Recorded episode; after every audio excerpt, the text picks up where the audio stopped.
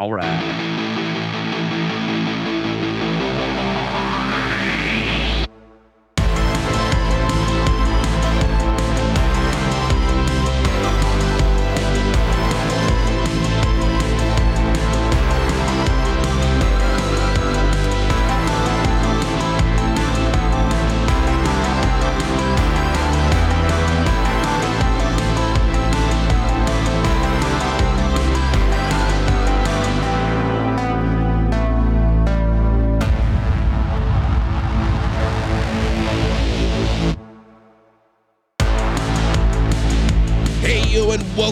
Latest episode of BAM That's Boris and Matt Weekly, the show where we chat some sports, the show where we chat some entertainment, and then at the end, we bring it all together to chat some sports entertainment.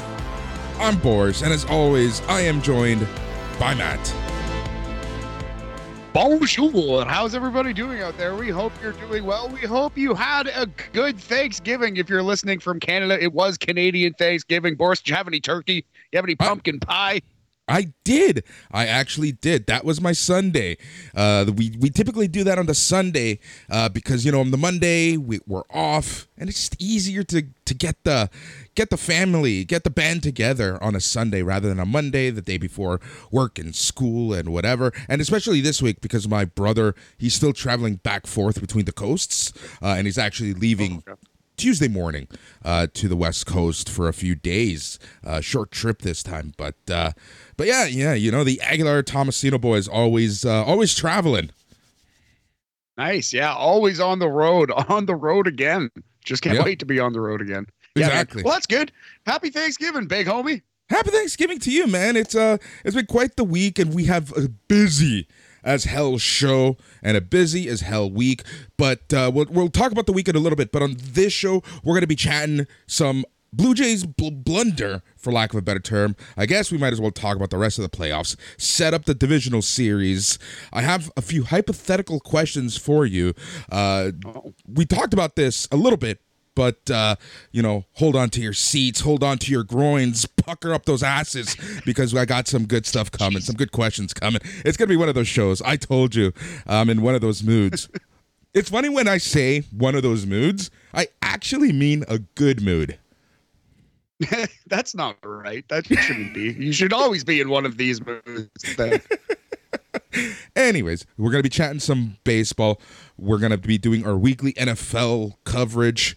Uh, quickly chat some F1, minor uh, footnotes on the F1. Uh, we have some entertainment. You got some uh, horror, spooky stuff to talk about. I got some wrestling shows to talk about. Um, and then we're going to shift it to wrestling. We got tons of wrestling. We got Impact. We got GCW. And then we got New Japan Pro Wrestling all at you this week, man. Tons on the go. And uh, just seems to be the theme of this week. Go, go, go. Yeah, man. Yeah, we also have a little thing we got to talk about Wednesday afternoon. But yeah, we also have a Bray Wyatt return we're going to talk about, and perhaps a spooky faction to tie in with the general spooky vibes, Halloween, etc. But yeah, uh, there's a little little something something happening at the Rhino, 1249 Queen Street West from 1 to 5 on Wednesday afternoon, big homie. Where is it? It is the Rhino, 1249 Queen Street West. So we're going to be at 1249 Queen Street West this Wednesday, October the 12th from 1 to 5 p.m. Is that what you're telling me? I think so. Getting absolutely gore, gore, just just liquored. You know, no, no, it's not going to be too bad. I need to be sober for Dynamite, but uh, we're gonna be having some fun. There's some guests. There's some giveaways. We'd love to see you out there. If uh, if you're off work or you can take the day off work on Wednesday, come on by to the Rhino, 1249 Queen Street West. Yep, as Matt just said, 1249 Queen Street West. I love how we did this like completely on the spot. yeah, man. Hey, we're we're good uh, sponsors, holler at us. We need more money for doing this. All right, we're, giving away, we're the... giving away gold material for f- almost free. you know, geez. Uh, I, I, I always want to continue doing this for free every week, but we could we could get paid for some sponsors. Maybe we get some get some listeners. We'll show we'll show you how uh, passionate a fan base we have at this bar on Wednesday, October 12th, 1 to 5 p.m. Anyway, um, where is it? Much I don't know. Where are we going to uh, be? I believe it's the Rhinoceros Bar, 1249 Queen Street West. Yep. It's just a hop, step, and a skip away from away from uh, Coca-Cola Coliseum. Just remember, number one, free admission. Number two, pay for your own shit. Number three, do not drink and drive. Nays pa drinkage, nays pa driving. Or if you are drinking, don't drive, I should say. Uh, yeah, again, we take that super serious. Encouraged. Like, I know how we can get. I know how wrestling fans can be. I've seen people at the Rhino try to make it to BMO Field, and it, uh, you know, some stuff happens sometimes. Uh, but let's like, in all seriousness, if you're gonna be having some some some pops, some adult pops, do not drive yourself to the Coca Cola Coliseum. There's transit, there's Ubers, there's cabs. I'm pretty sure that uh, I will even be inebriated enough to carry at least two people to the Coca Cola Coliseum on my back. That's bold. Uh, but hey, man, yeah, well put, well said. I couldn't agree with you more. The Uber, Lyft, TTC, buses, so many ways to get down there. Do not drink and drive, but definitely drink if you want to have some fun. We encourage that, especially at the Rhino, 1249 Queen Street West. Yep, they have honestly their selection of beer is insane. The amount of taps that they have, unreal. The amount of cans they hold, it's like they have like 140 something different types of beer. Like the mouth is just gonna be Dan Lavransky. He is just gonna be like moving into that place. gonna try get a residency at the old uh, the old Rhino, 1249 Queen Street West. Well, that's awesome, man. Uh, yeah, we got to start going though. Uh, we can't dilly dally any longer. I think we should start with uh, Draymond Green in true all elite fashion, punching a fucking teammate in the jaw. Did you see this video of Draymond absolutely unloading on Swaggy Poole, Jordan Poole? I did see this. Now, what's amazing is earlier today, maybe like even 10 minutes ago, uh, when I was prepping, mentally prepping for this show, um, I, I came across an article saying that apparently TMZ most likely spent under 10K for this video. That's insane. Really? Yeah. Yeah. Jeez, we we we could have pulled together some money and read that on BAM. Got yeah. your name out there. That's amazing. But yeah, no, I don't think it was probably about somebody leaking it to TMZ. I don't think it was about financial game. I, I think it was about kind of like fuck Draymond. Whoever did it, I'm not saying it was a player, right? But like oh. somebody in the organization. I think that's clearly clearly what happened. I'm not trying to be conspiracy guy, but no, agreed, agreed. But yeah, no, the, the video is just like he unloaded on him. He basically went up there uh, with a with a with a box of muffins and told him what's up. Yes, yeah, straight up, yeah. So that was a it was an altercation during practice. Swaggy Poole shoved Draymond when Draymond got in Swaggy's face, and Draymond responded by cold cocking this guy in the head. It looked very violent. To his credit, Draymond Green has uh, kind of handled this well publicly. He hasn't gone on his own podcast and bitched about it. He said he he apologized, needed uh, to grow up, uh, and is taking a leave of absence. And I think he's going to work to regain the trust. It's actually a stark uh, contrast of what's happened in AEW. Really, it seems like there's still drama in beef. Uh, in the AEW situation, whereas it really does seem like Draymond Green is trying to squash it. But it's funny, we had video of a very similar similar situation to the CM Punk, very similar situation to the Andrade stuff happening in AEW, and it was Draymond Green cold cocking a teammate. And yeah. people like Swaggy Poole too a lot. That that didn't help the situation. That's exactly the thing, right? Like if it was, I, I can't even think of a player that like people unanimously hate, right? Um, LeBron maybe, uh, for some reason. like really, like honestly, like there's a lot of people who don't like him, right? So if he got cold punch, people would be praising it, but it was someone that is generally loved around the NBA. So who knows exactly what sparked all this, right?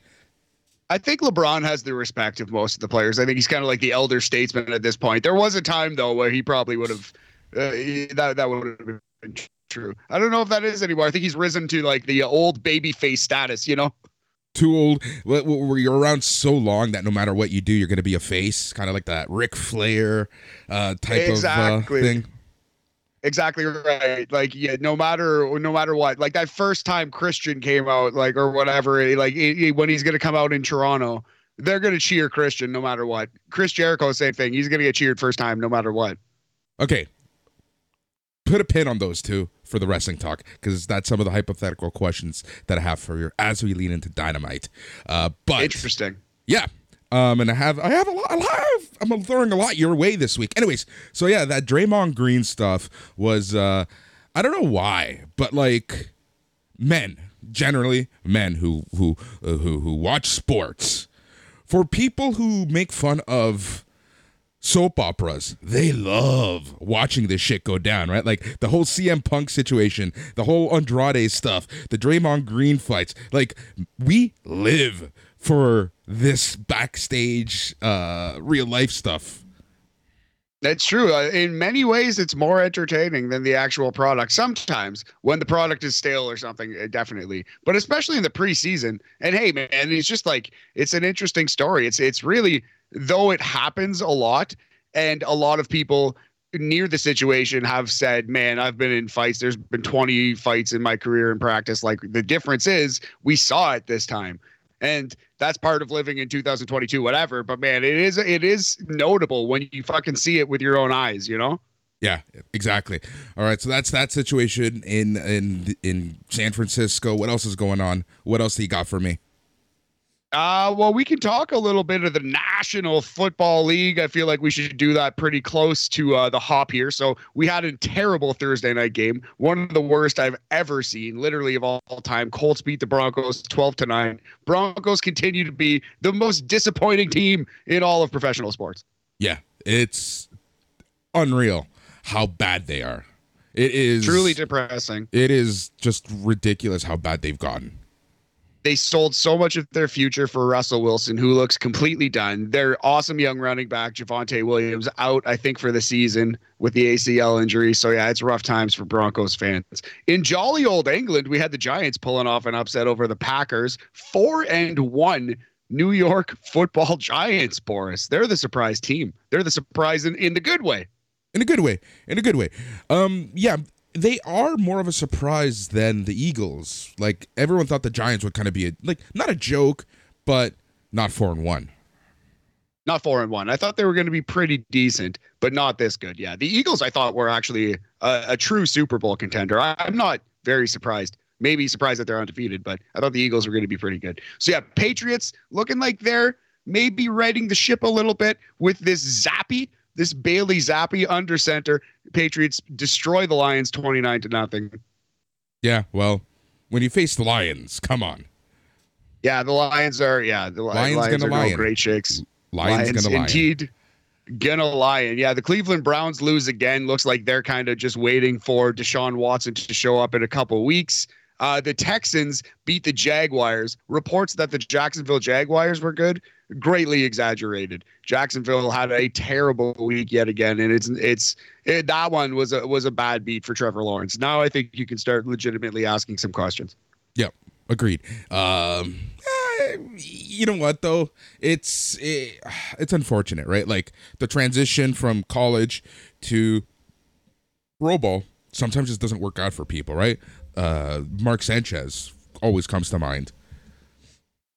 That's a really good point. Yeah, man. Matt Leinart, there are a couple. Uh, yep. There are a couple, but but Trevor Lawrence was uh, seemingly very special as a quarterback. Yes. But then again, Kyler Murray was the same way, and it, not like he's failing, but he isn't tearing the league up like you thought he might. Right? Kyler Murray, I'm pretty sure, is like the greatest high school quarterback in the history of Texas. I think he grew up in, but he was yeah. like an absolutely incredible high school quarterback. Um, anyway, Buccaneers beat the Falcons and they do it without Julio Jones. That would have been a Julio revenge game if he were healthy. So I think next time they play, the Buccaneers are going to beat the Falcons by even more.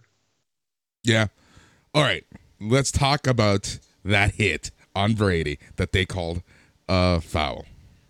Yeah. Uh, it was, yeah. If you didn't see it, there was like a, a, a perfectly legal, uh, clean tackle, put Tom Brady down uh, and they called roughing the passer on it. Classic friendly Brady call. You know what, man? This has been happening happening since what 2007 at least yep. his entire career. Honestly, we're Dolphins fans. How many times have we fucking see this? That doesn't surprise me. It's like saying the sun rose in the uh, west, east. I don't know. Sun may rise in the east. At least it's settled in a Frontier location. Anyway, Oh buddy, God. uh, I don't know much about the Sun, but what I do know is that Tom Brady gets calls. That's Yep. what I know. No, that's exactly it. You know, then that's the thing. It makes me laugh. Like now it's getting attention just because of like, you know, people are more interested. Again, another example. People are more interested in Tom Brady's personal life and his marriage than what he's accomplishing and has accomplished on the field. Yes, yes. Well, we talk about it enough. It's funny that my knowledge of science came from the Red Hot Chili Peppers. There, I'm a fucking idiot. Uh, Buffalo over the Steelers, 38 to three, a thrashing. Jets over Dolphins, 40 to 17, a thrashing. We had Skylar Thompson in a seventh round draft pick in at quarterback. So yeah, that's it's not going well. You never want a kid who you picked in in the final round of the draft an hour and a half ago, starting in week five. exactly. That's exactly it. Remember when we made the me- the reference to any given Sunday last week? Uh, yeah. yeah, that's not happening here. is is Skylar Thompson our Jamie Foxx? I think no, not. he is not. Not at all. But yeah, Dolphins.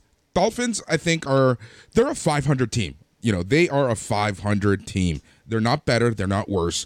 Uh, I think this is what to expect with the Dolphins, especially with you know, well, Tua gone. Yeah, I actually think even with Bridgewater, they might be like nine and eight, 10 and seven. I think with Tua, they're like a, a 10 and seven, 11 and five ish, 11 and six ish, you know, kind of team. I think they'd be above 500 with Tua, but who knows when Tua is coming back. So yeah, times for the Dolphins. Uh, I wonder maybe maybe they'll try to go get a backup quarterback of note out there. Although there are other quarterbacks who are falling. Could you imagine if the Dolphins called up Tennessee and they're like, "Hey Tennessee, you have Malik Willis, you have your quarterback of the future. What about this Ryan Tannehill fella?" Dude, I I can see this happening. Honestly, I, oh I, Oh, my I, I forgot who I was talking to over the weekend, and I literally said, somehow, some way, I can feel in my gut of guts that Tannehill is going to end up as a Dolphin again. I fucking hope not, but we could see it. All right, let's go to the NFC. Vikings defeat the Bears. 49ers defeat the Panthers, who look like shit and fired their coach. Doesn't surprise me. The Panthers are a huge disappointment this year. Uh, the Eagles defeat the Cardinals. Like we said, they're looking nice, nice. The Saints and the Seahawks had an entertaining game. Seahawks 39 or Seahawks 32, Saints 39. So the Seahawks yet again involved in an entertaining game. This team is scrappy in Seattle. Yeah, they are. Um, I don't know, man. I don't know. I, I sometimes I just don't know. Seahawks, I don't know. They are scrappy. I don't know. They're a little better than uh, than I thought, anyway. Also, the Rams disappointing. Uh, the Cowboys defeat the Rams. Very surprised that the Cowboys are doing so well with Cooper Rush barely playing quarterback, but getting it done. It just goes to show you how good everyone else is. Like, let's be honest there. Yeah, absolutely. So yes, so just quickly looking at it, Buffalo and Kansas City look like the best teams in the AFC. The AFC South is a terrible division. Titans, Colts, Jaguars, Texans. Nobody has any clue who's going to win that division. Could be Tennessee. In the NFC, the Eagles are 5 and 0. They're looking great. Somehow the Cowboys and Giants in the same division are both 4 and 1. Both are big shocks there. I love the 49ers. I've been talking them up all friggin' year. Yeah, in the NFC East. And then there's the Commanders. Yes, yes, the Commanders. Yeah, they lost to the Titans this week. The Commanders are bad at one and four in the NFC East. They are shite. But yeah, so in terms of exciting teams in the NFC, we do have the Eagles undefeated. Cowboys and Giants both playing way above their head. We'll see if one of them or both can keep that up. And like I said, watch out for the 49ers because they're going to be the team who actually wins the NFC. You think so? You're you're still that you're still putting your money on them? I, I literally have put money on them and I will continue to ride them. I do think that will be the case. Yep. Eh, let's see. Let's see. I think the Rams are going to pick it up. I think the Rams are are are destined to to do better. I hope so, but man, they didn't look good losing 22 to 10 to the Cowboys. But the Cowboys have a real something. They're playing hard. They have that nobody believes in us factor. Everyone wrote them off when Dak Prescott went out, man. Eh, Before that, like let's be honest, I think the Cowboys are sick and tired of being the butt of jokes.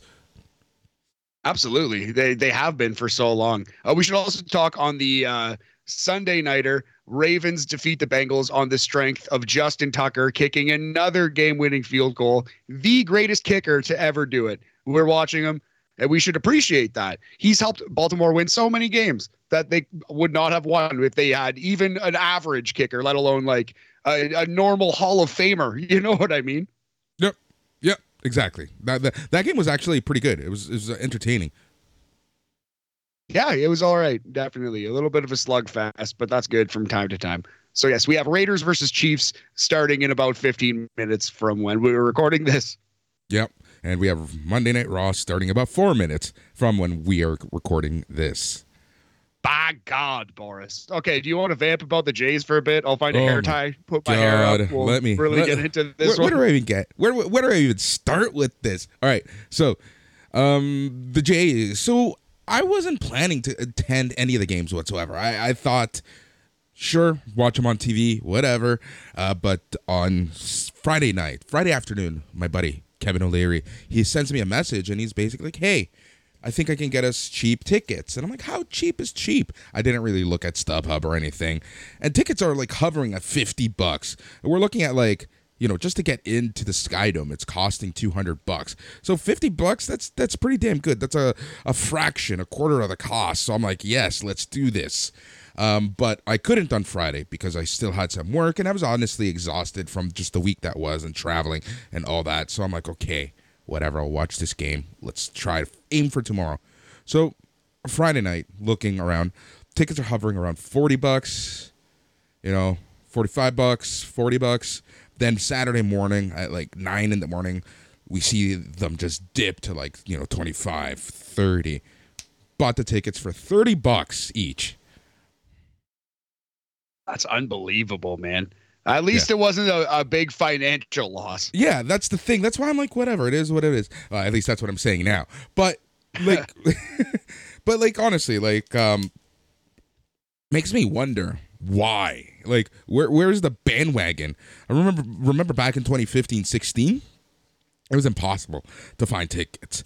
Uh, you know, it's like it's kind of like Rampage tickets, right? Like what the hell is going on with Rampage tickets? We'll talk about in a little bit. Um, but yeah, so 30 bucks, you know, did the pregame stuff, went to Hurricanes Bar, uh, proud uh, uh, uh, sponsor of Great Lakes there. Um, so just like us, went to the Skydome, sat down, got some king size beers, the Budweiser's, 740 milliliters, $16 for that, which is a good deal when you think about it. Yeah, no, it's not that bad for a ballpark, honestly. I saw that. Saw you cranking those on Insta. Yeah, I had a few of those. But yeah, the game was great. For first half the game, felt like a million bucks. It was great. Things were going great. Robbie Ray goes down in th- in the in the fourth inning.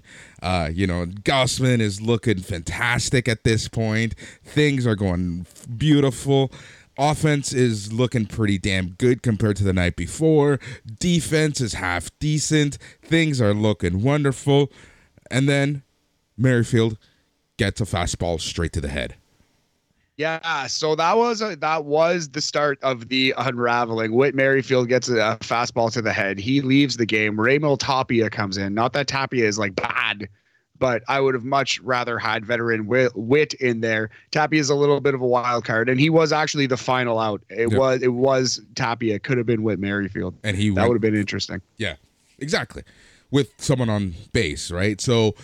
Yeah it was just tough at that point. Like the unraveling started, but here's where things really changed. And let's talk about this a little bit. Bases loaded. Gausman loads the bases on his own.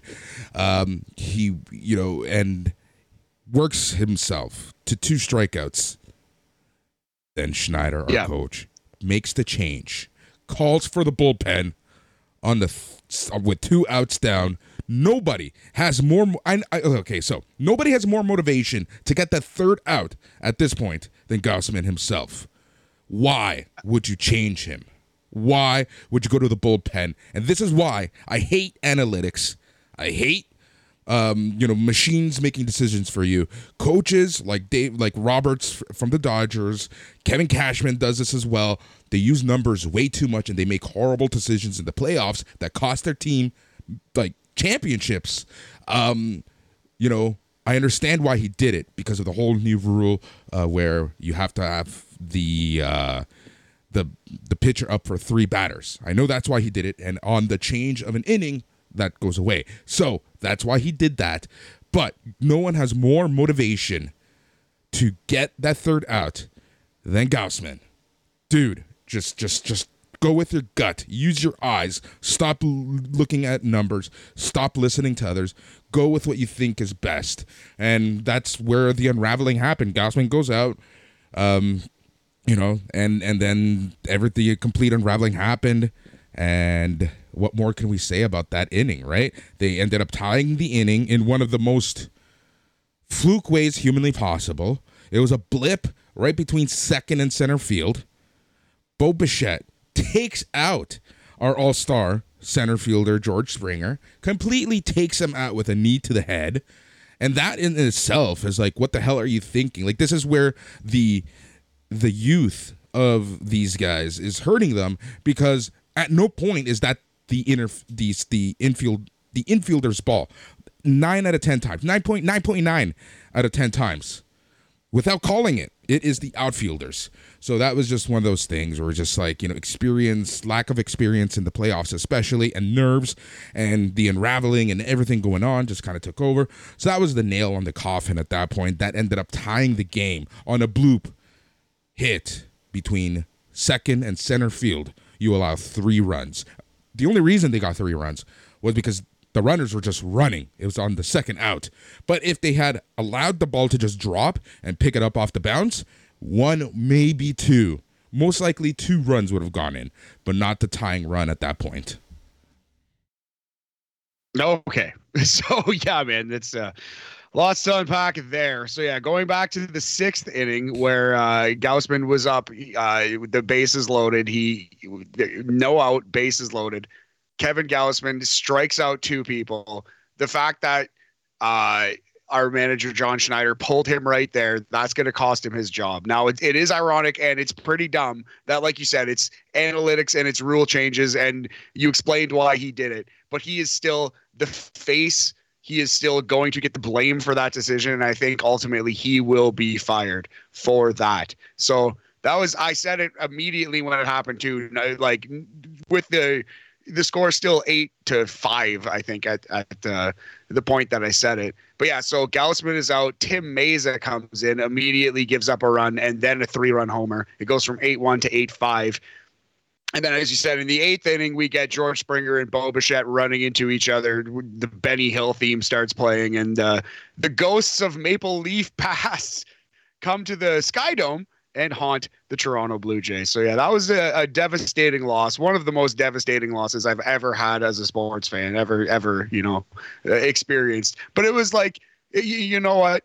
The Jays are a young team. I'm not worried. The day after, I was wearing a "Don't Panic" sweater around uh, Toronto felt like that was the mood of the city. Yep. Uh, I, I think we're going to be all right. We're going to be all right. But yeah, it dev- just sucks. It just sucks loss. because it like this was completely avoidable on like in so many ways. Right now, this is where the joke comes in. The year literally went to shit when Auston Matthews threw out the first pitch a few weeks ago. That's hilarious. That's so funny, man. Honestly, though, like jokes jokes aside, we said in March literally when we were starting to talk baseball that the Jays Achilles heel was going to be their bullpen and if they don't find any bullpen arms or just just like starting pitching in general but especially relief pitching they were going to lose in the playoffs and that's exactly what fucking happened. So I hope that the management of the Toronto Blue Jays addresses this glaring issue and I don't think they will because I think they're stubborn about it for some reason. They are. They're very stubborn about it. You know why? It's because it's coming from fans. And we know better than the fans, right? And I'm not nah. anti uh Atkins and Shapiro. I'm not. I've defended them and I will continue to defend them until this offseason. If I do not see those improvements, then I am joining the Shatkins out. we'll see. Yeah, I don't know. I've never been a huge fan, but uh, I will. We'll give it some time in the offseason. Anyway, so our final, uh, I guess our elite eight are set in the Major League Baseball playoffs. So in the National League, we have the Phillies playing the Braves, and we have the Padres playing the Los Angeles Dodgers, the California series there. Yep. All right. So let's okay go to go through the American League, and I have a hypothetical question for you. Cool. Okay, yeah. American League in the West, we have the Mariners versus the Astros, and we also have the Cleveland Guardians versus the New York Yankees. So one of those eight teams will be your world champion of American baseball. If and sometimes Canadian. If Houston, the Yankees, the Dodgers, and the Braves struggle in this series, they're going to revisit giving these teams a, a full week by. That's interesting. I can see that for sure. Yeah, if all four lose, they will. I bet they yeah. will. It, even if half of them lose, like they're gonna they're gonna really take a closer look at this because you know like uh, we were talking about this a few weeks ago, but like really looking at it now, like these are teams, four teams who yeah they're in the playoffs and they're fantastic and that's why they got the buy but you're taking them off their daily routine for a week. The pitchers, you're taking them off their routine, and if there's there's no sport where people are so routine based and meticulous like baseball. So removing them from this routine, like think of the batters, their timing might be off. The pitchers, their routine is gone. The fielders, you know, seeing the ball off the bat, like little things like that could make a huge difference. So having a week off is huge. Meanwhile, you have the other teams who literally just went through a series in a playoff atmosphere.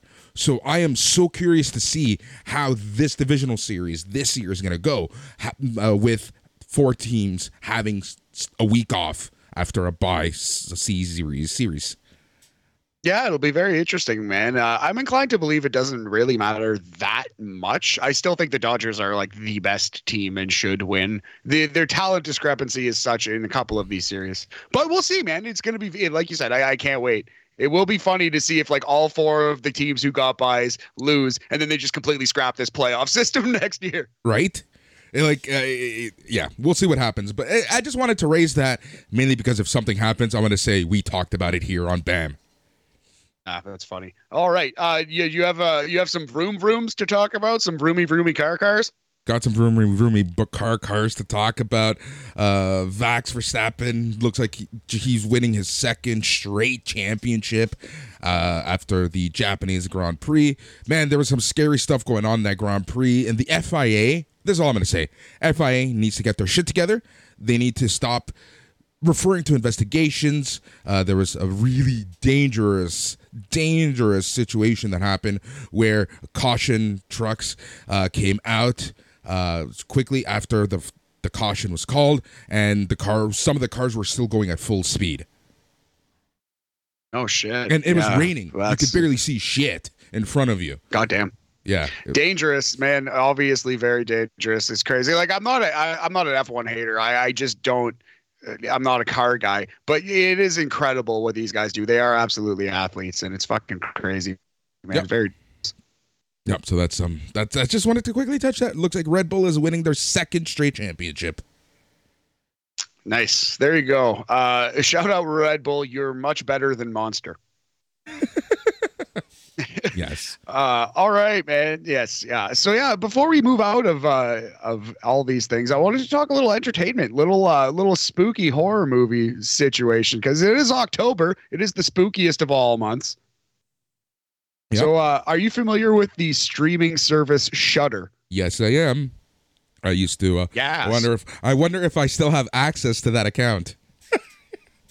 oh, nice. Yeah, that's that's funny. Uh, I would doubt it, but yeah. So the so so yeah, so Shudder is doing a series called "The 101 Scariest Horror Movie Moments." Now, this is not it's not exactly a playoff of, but it's kind of like a shout out to uh, a, a, series in the mid 2000s, which was the 100 Scariest Movie Moments. I believe it aired on Bravo, and that was really cool. That was like at the start of like pirating and downloading and, and stuff. You know what I mean? So to watch that series and finally like be able to actually see all the movies if you wanted to or if you were like, able to was actually cool. And now with this being 2022 it's just eh, they're updating it. And most if not all of them are available on Shudder or Netflix or something right? Yep. so it's really it's just really, very educational really cool. And it's just like I, I I think they're not repeating movies. So theoretically like Exorcist you could say or there's a couple movies that could have six or seven on the list, right? But they only get one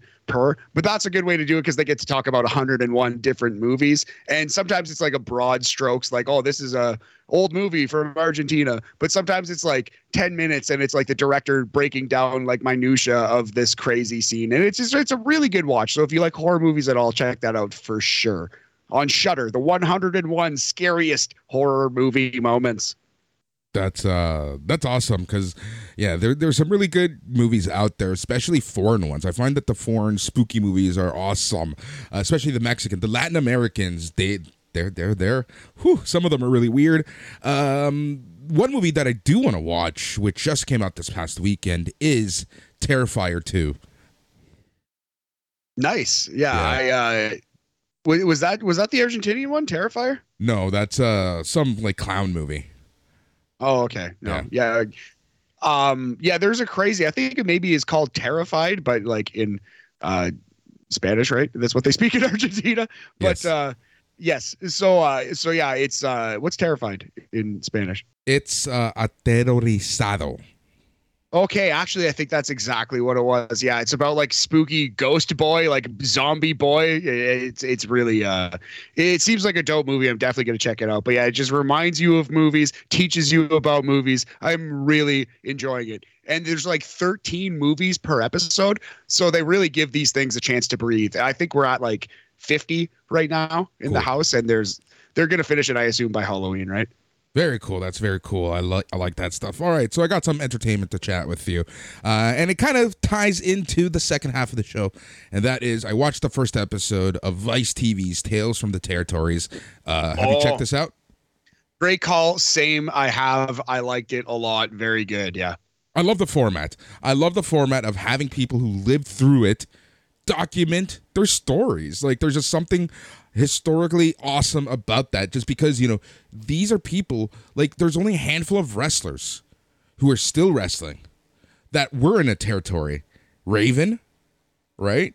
Uh, yeah. you know, and, and, and look at that. Like these these are people like later in the in in in the wrestling career. So th- these are things we want to document. Getting this from the horse's mouth, right? Especially as especially as WWE and AEW buy up tape libraries.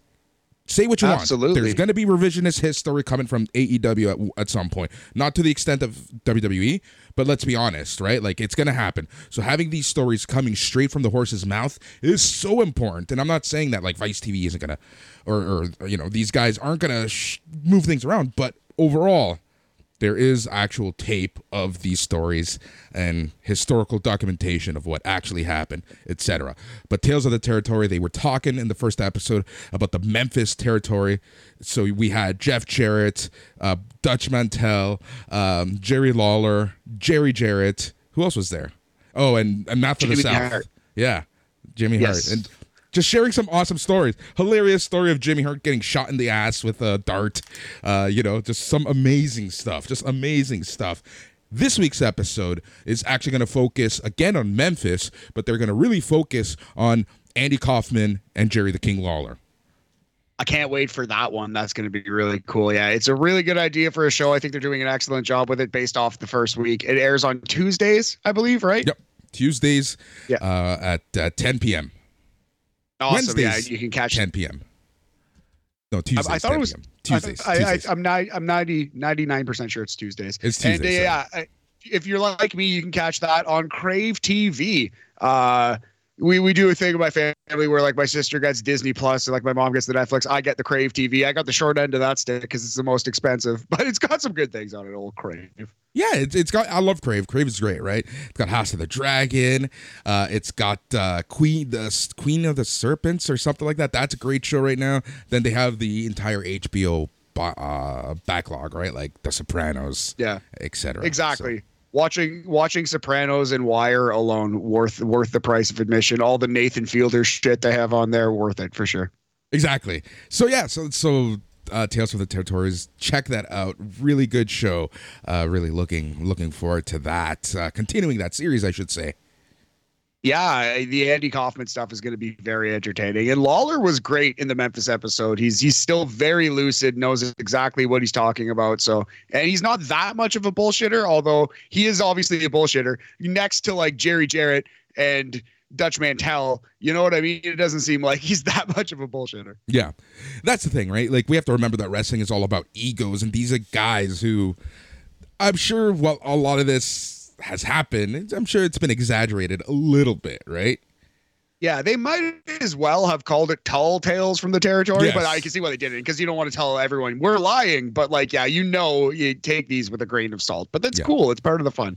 Yep, exactly. All right, is it time to chat some wrestling, my friend? Yeah, we have so much wrestling to chat. So let's start with uh, a man before we even start there, let's let's throw out some hypotheticals as we're talking stuff. All right, so last Friday, here's the first one. Last Friday at about 8 p.m. Friday at 8 p.m. I get a email from AEWPR telling us that Jon Moxley has signed a five-year extension to AEW, and then kind of buried in this is that it's an exclusive deal with AEW that will lead to him coaching and training and mentoring. Here's the thing Saturday afternoon, evening, Jon Moxley was going to face Nick Gage in a championship or retirement match. Essentially, AEW ruined that main event by stating the fact that Jon Moxley is in an exclusive contract. Here's my hypothetical. I'm not trying to create controversies, but I'm trying to shed some light that Tony Khan isn't this angel that people think he is. Did PR send that on purpose to give away this ending because they AEW has pulled all talent from GCW. AEW wanted or did not want John Moxley to wrestle in this event at all to even begin with. Uh, and Moxley basically said, F you. And uh, yeah, so the timing is suspect, in my opinion. I don't know, man. I don't know if it's. I, I can see what you're saying. I don't think they give a shit. I don't think they care. This is the first I've ever thought of that. Like, uh, the timing is suspect, but I think we all knew anyway Nick Gage was going to win that match, right? Like, I don't see it uh, personally. Maybe though, maybe, maybe Tony Khan's pissed at GCW and Joey Janela. Who knows? Well, the the thing is, like, why why send it out the night before this match? There was no reason for that on a Friday at past 8 p.m. Uh, they easily could have sent it out, you know, when Moxley was home in a couple weeks. Yeah, I don't know. Maybe they just wanted. Maybe he signed it that minute. Maybe they just wanted. They were just excited. Maybe I don't know. It just it's just one of those things that make you go hmm. Yeah, I don't know. I don't know if anyone's thinking Tony Khan is like this angel or anything. Oh, there like, are people I know who, you mean. Who, who put them in this holier than thou like pedestal, and it's like, wait a minute, let's let's take a look back and see some of those comments he's made about like with some of his NFL players and stuff like that. Um, anyways, so let's move on. So here's a fun one. So it was announced that Bryan Danielson is going to face Jericho this Wednesday. Jericho has gone on to say that he will be coming out to White Zombies Electric Head Part 2 on Wednesday's Dynamite for this match. And if you want to hear Judas, you have to go to Rampage on Thursday. Yeah, it's devastating. It's legitimately devastating. I think it's terrible booking, and it's a little bit proof of Tony Khan maybe not caring about the right things as a booker because this is Jericho's first appearance in Canada with this company. Let the fucking fans sing the theme song that they want to sing. Why are they getting too cute with this? I hope it's Jericho just kind of trolling, for lack of a better term, or I hope they come to their fucking senses. But just because Jericho is playing, quote, the Lionheart, because he's having a serious match, they've already done this gimmick. This is a terrible idea. If this is a way to boost Rampage sales, it's it's like really kind of sad that they're taking uh, they're like withholding this this moment. Like no you can do it like the second time. Buy a ticket to do it if you really want to. It kind of is like that's some vince mcmahon carney shit. You know what exactly. i mean? That's like it's it's, like it's shitty. you wanted this really nice heartfelt moment you wanted this really nice heartfelt moment that makes total sense to happen. Well, you better pay for it. You better come to the show where the ticket sales are lacking. Like what? Get out, get the fuck out of here. Just let us please sing Jericho's song. I'm telling you this. I will I will lose a little bit of faith in Tony Khan forever if I if I don't get to sing Judas on Dynamite. Straight up. I will chant We want Judas. I will ruin that fucking match. I will give it one star. No, I, I don't know. I don't give a shit about that. But like, yeah, man, like it will it will legitimately disappoint me. I, I this I I realize that this is like pathetic wrestling fan shit, but like during the pandemic when Chris Jericho was coming out with the, the the wrestlers singing it was like you know what i mean? It was just like such a nice moment when crowds came back and they started singing the song and i was looking forward to having that moment too. And now i have to pay for a second ticket to do so that's just bullshit carney nonsense. Just because tony khan has a boner for ecw get the fuck out of here. Stop outsmarting yourself. Let us sing the fucking song for the love of god. Please and thank you. Yeah, it's just when it, when I saw that, I'm like, seriously, dude, seriously, what what's going on here? Um, but yeah, so let's talk about Rampage and the Rampage actual the sales. Like that show is hurting. Um, there's still a lot of tickets up for grabs, but if you look at the secondary market, man, you can literally pick up floor seats for under ten dollars.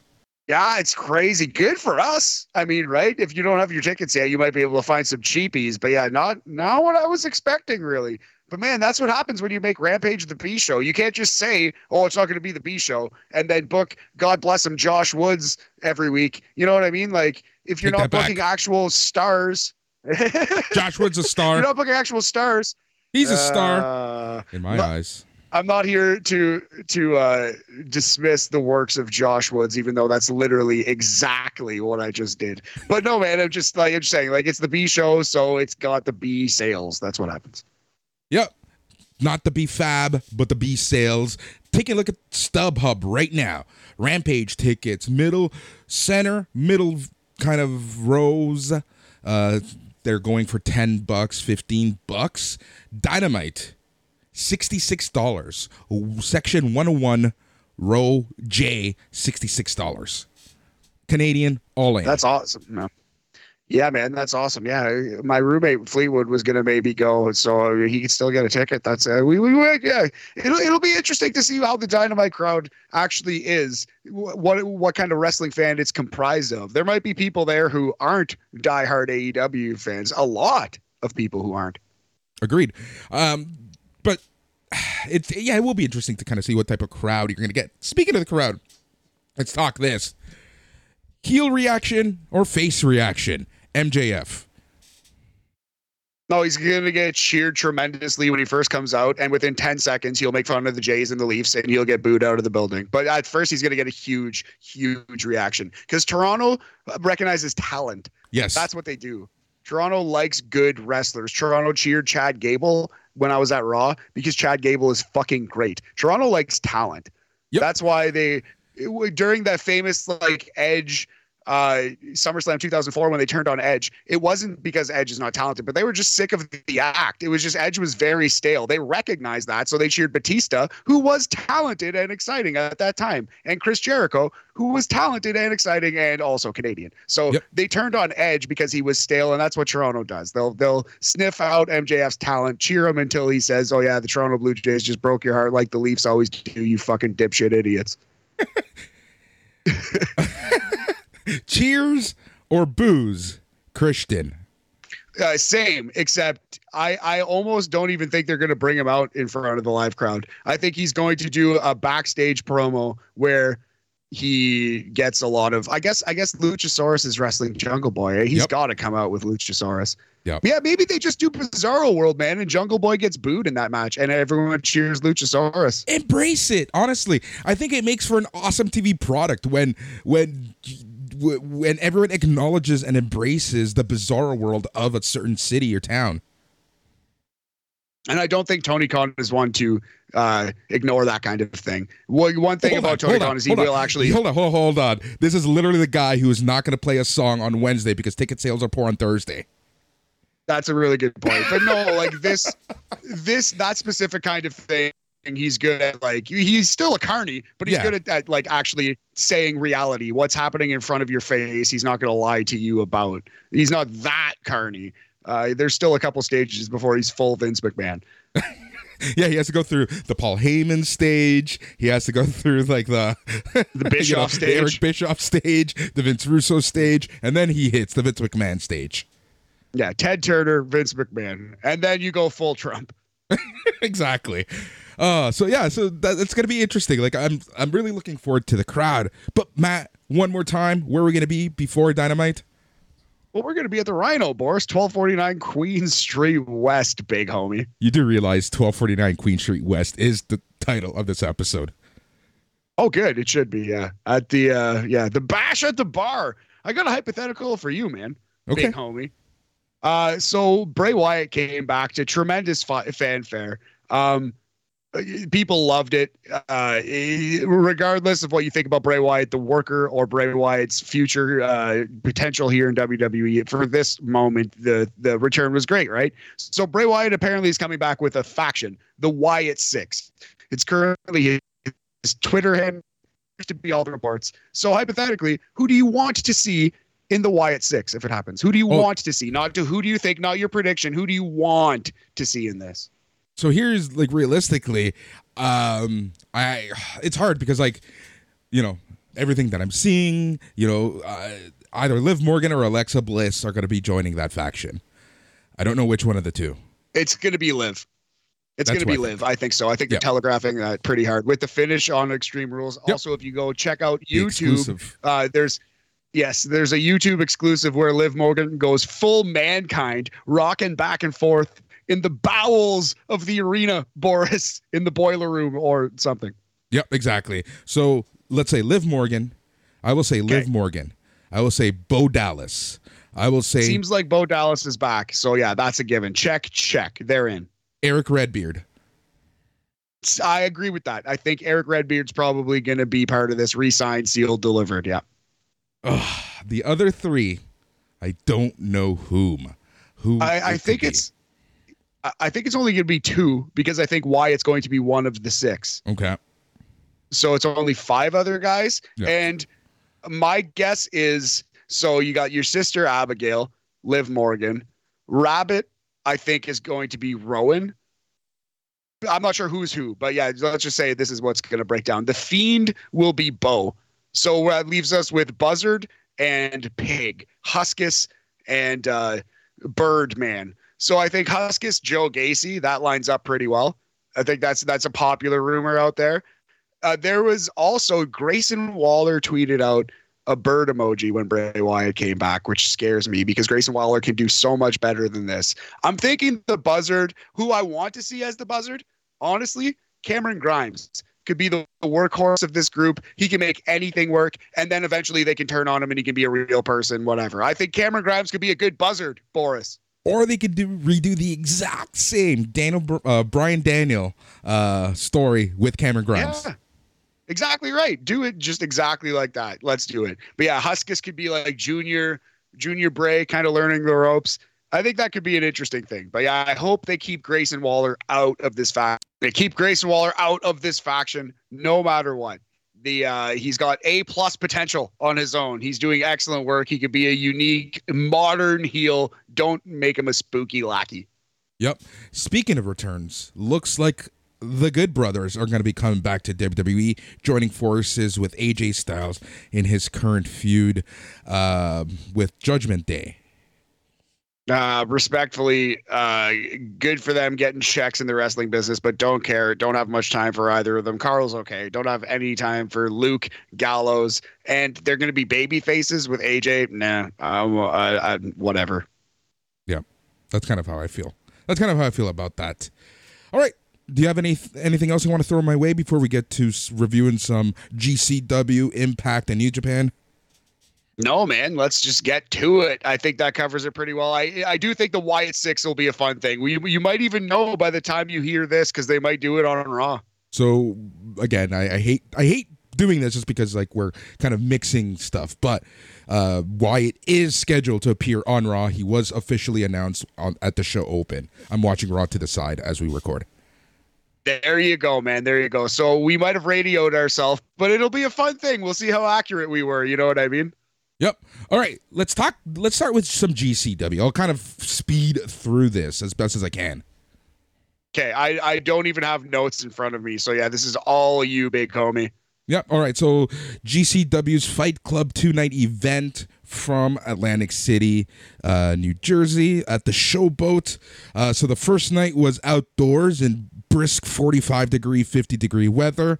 Uh, so the first match was Lio Rush, Blake Christian, Gringo Loco, Shane Mercer, Jimmy Lloyd, and B Boy in a six way scramble match. Lio Rush won this match. He act- was actually kind of like a secret entrant at the very end. Uh, he came out a little bit after the match started. This was okay.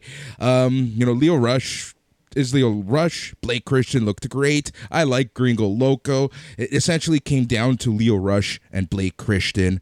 Uh, so that was kind of a thing that I think that they're teasing for a future program.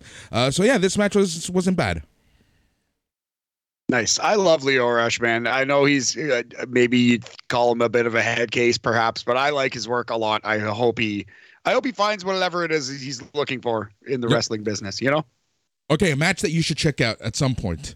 Sean Skywalker, Shun Skywalker defeated Nick Wayne in, in 10 minutes, 40 seconds. Yeah, the very little bit I've seen of Nick Wayne has been extremely impressive. Need to see more Nick Wayne. I haven't seen Nick Wayne versus Ospreay yet, which obviously people loved. Yeah, uh, yeah. Shun Skywalker was awesome. He's awesome. Uh, nice. He's kind, you know, he's kind of like uh, Bushi in a in a way. Huh. Okay. Interesting. Uh, so this match was one that people should check out. So Shun Skywalker ended up winning this match. Uh, the next match was Sawyer Wreck uh, versus Allie Katch. This match was cool just because Sawyer Wreck is so much taller than Allie Katch. Uh, this was kind of good. Um, Sawyer Wreck ends up winning this one after she choke slammed her through a door. This one was uh, pretty good uh, choke slam through a door. Classic GCW psychology. I gotta love it. Yep. Next match was Yamato uh, versus Tony Deppen. Yamato is kind of like a Shinsuke Nakamura type Pokemon. And Tony Deppen, if you've watched some ROH, you kind of know who he is, especially the end days of ROH. Uh, this match was pretty good, actually. I liked it. Um, I wish this this this match was short though. It was only given like eight minutes, 30 seconds, and Tony Deppen ended up winning this one after he hits a shining wizard running knee for the win. Nice. Is Yamato like the guy from Dragon Gate? Yes. Like he's been there for a while? Yeah. Okay. Yes. Yeah. So that's cool. Getting some play overseas. Uh, yeah. Love to see that. We love Tony Deppen on this show. The new Dean Malenko, we've called him. Yes. Yes. It's exactly with a little more you know character. What? Yes, a little more character for sure, a little more personality. You know what? Daniel Garcia also has a claim for the new Dean Malenko. We need to see a Garcia versus Deppen match. Dude, it's hilarious that you say that. I was talking to a buddy over the weekend, and I'm like, if they redo the thousand and moves of Dean Malenko with Daniel Garcia, and when he eventually does feud with Jericho, I think redoing this 30 that bit 30 years later, it will kill me. That's funny. Yeah, there could be some Malenko Jericho vibes with Garcia Jericho. Eh? Holy shit! I never even clued into that until this moment. Back on, Boris. Uh, all right, next match: Los Macizos, Ciclope, and Extremo Miedo versus Joey Janela and Cole Radrick. Of note, Joey Janela and Cole Radrick were going to face each other, uh, belt for belt, the on night two. Uh, so this match was all right. Um, yeah, this was actually crazy because uh, what's his name? Um, who was it that got hurt? Uh, uh, Ciclope ends up getting hurt in the middle of the match. Uh, no, sorry, Extremo Miedo. No, it was Ciclope who got hurt. Separated his shoulder in the middle of the match, kind of took off, came back, ended the match, um, and they ended up getting the win. So Ciclope and Extremo Miedo defeating Joey Janela and Cole Radrick after Cole Radrick delivers a cutter by accident to Joey Janela. Uh, you never want to RKO your opponent by accident, Boris. Jesus H. Yep. Jonathan Gresham versus Jordan Oliver, another match that you should check out. Might have to hit you with an accidental RKO at the Rhino, 1249 Queen Street West, sometime between 1 to 5 on Wednesday. Uh, Jonathan Gresham return, eh?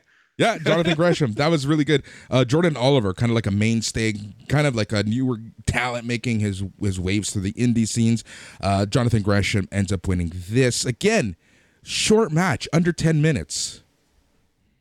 Huh. All right. Well, that's that's probably for the best. Yeah, and then we got Rina Yamesh- Yamashita uh, and Drew Parker versus Matt Tremont and Alex Colon. This is probably the match that you saw clips of where you said no mas. Uh, yeah, there, the there was no way. Team death match. Yeah, intergender death match. There's absolutely no way I will ever devote my time to watching that. Yeah, no, thank you. It was exactly what you would think. Went almost 15 minutes though, much longer than it should have been. Uh, at one point, uh, Yamashita and Parker were hitting each other with light tubes to pump each other up as if it was spinach on Popeye. Uh, but uh, yeah, this uh, and they just start beating the crap out of Matt Tremont with light tubes.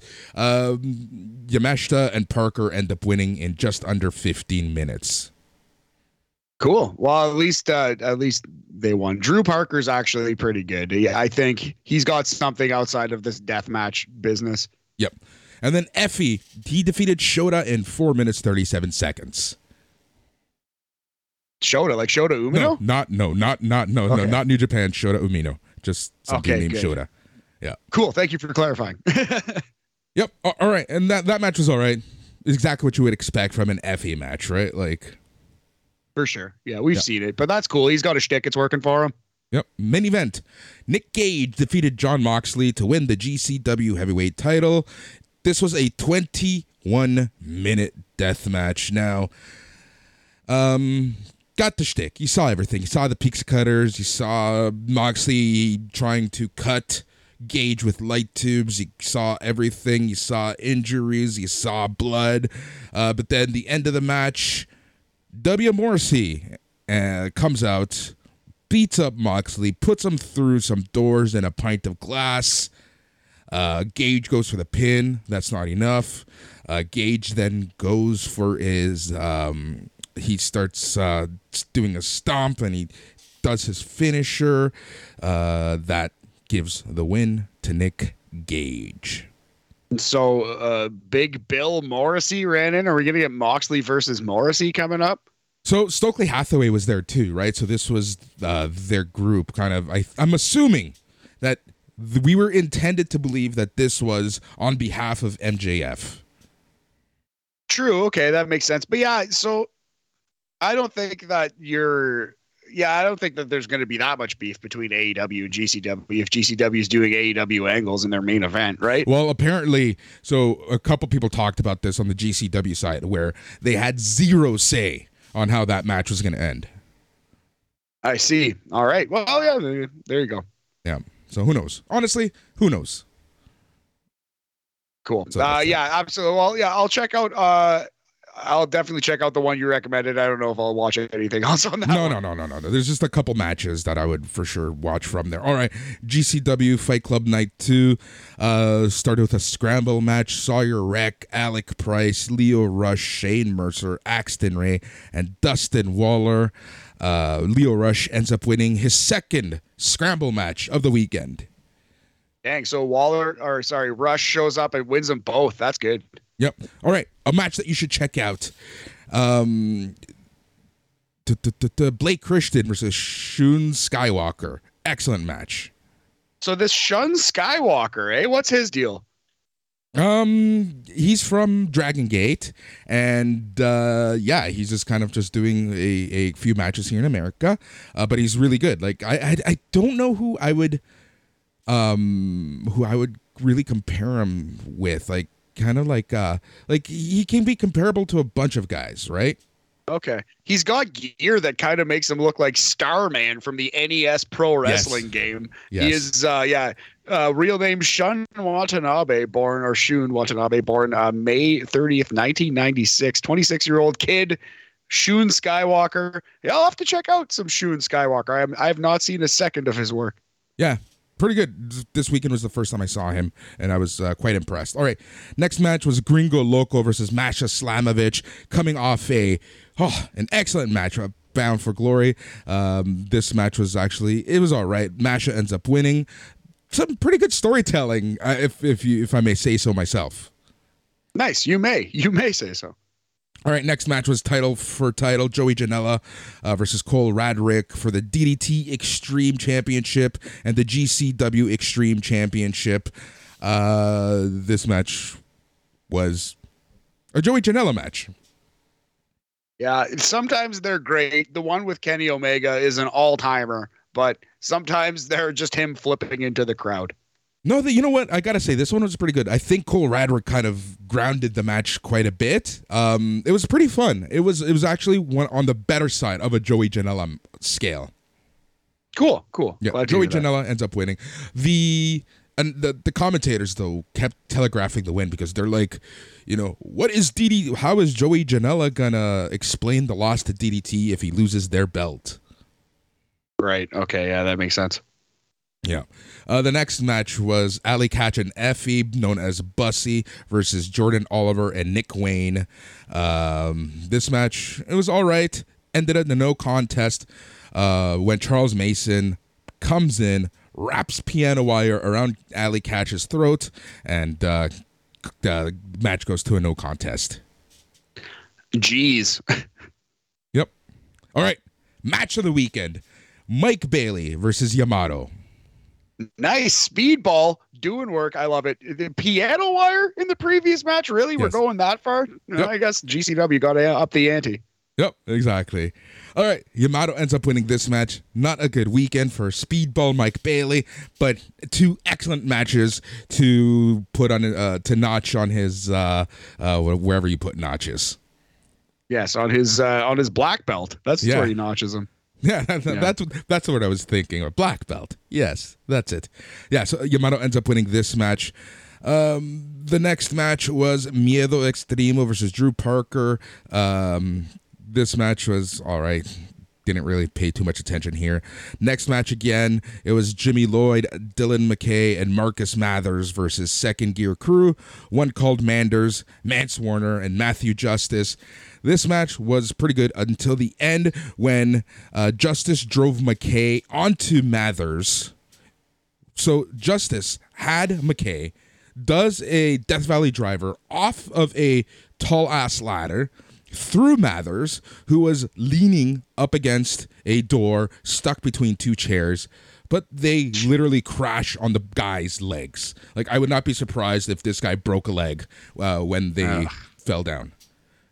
Jeez, man. Yeah, that's crazy. It's just like uh, it's a little too much. And the, the sad thing is, you skipped basically. You just went through a, a, a death match on the way to this death match. And I'm just I loaded up the notes for this show, and there's another death match after this. So they went three death matches in a row to close this show. Exactly. So second G- gear crew won this match, and then the main event was for the GCW Ultraviolet Championship. Rina Yamashita versus Cyclope. This match was actually good. I like this match in the scale of liking death matches and the scale of intergender matches. Uh, this one was actually pretty good. Um, I, if if there's any match, if there's any death match that you're gonna check out, this is one that you should check. Uh, the Ensa Yamashita powerbombing Cyclope through a bundle of tubes, um, and then he she makes Cyclope submit after do putting on a crossface, but using barbed wire on the arm to the face.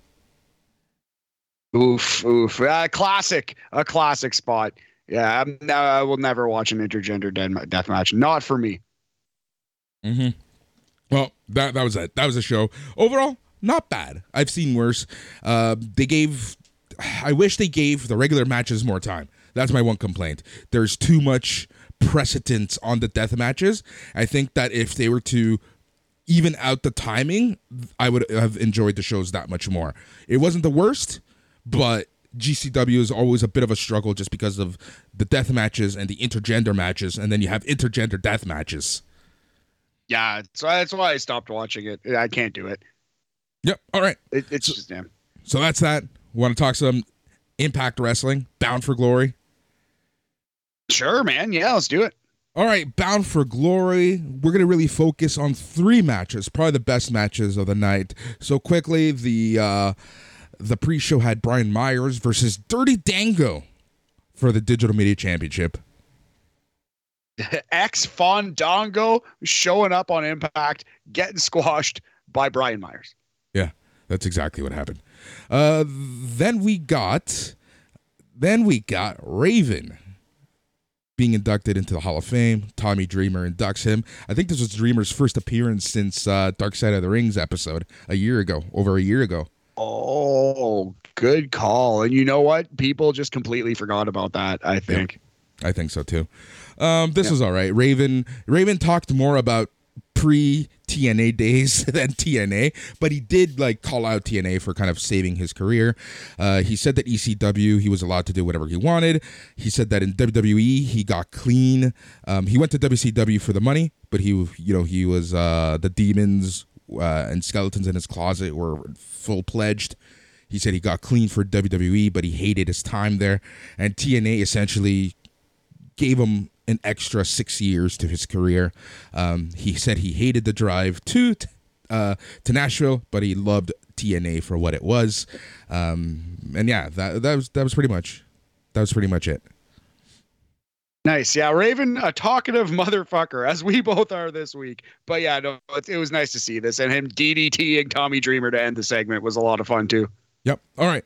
Let's focus on the first match of the night, which was for the X Division Championship. Speedball Mike Bailey, your champion, versus Frankie Kazarian.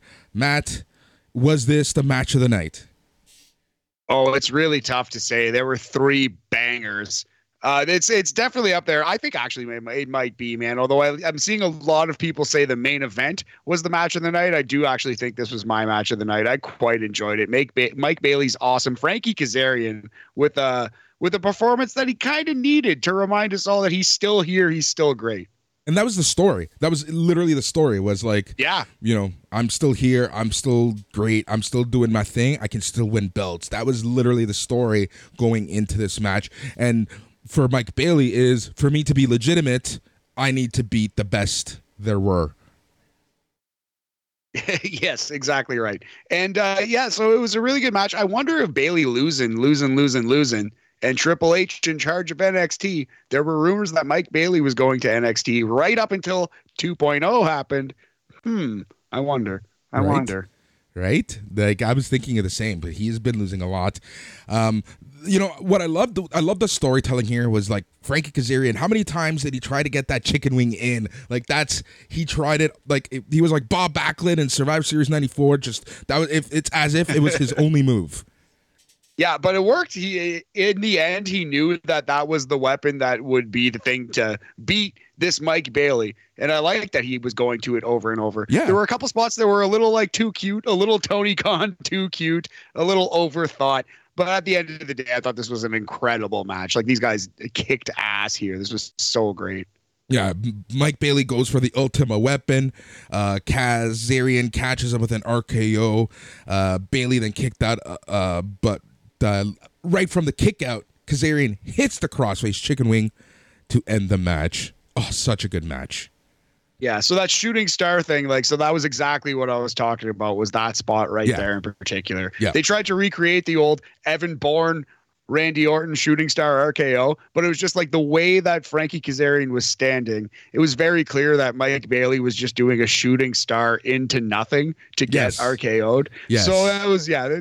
There's a couple moments there where it was like you know they, they, you know it was just it was a little silly but it, it, that's pro wrestling in 2022 this was brilliant incredible match Oh, it, uh, it's so good. So freaking good, man. All right. Mickie James versus Mia Yim. This was, you know, a potential career match for Mickie James. Mia Yim goes into this match. And, dude, I, I enjoyed this match as well. nice. I did not watch this. I, uh, yeah, I, I took a break from the show here. But, yeah, so Mia Yim loses. Mickie James continues her career. Yep.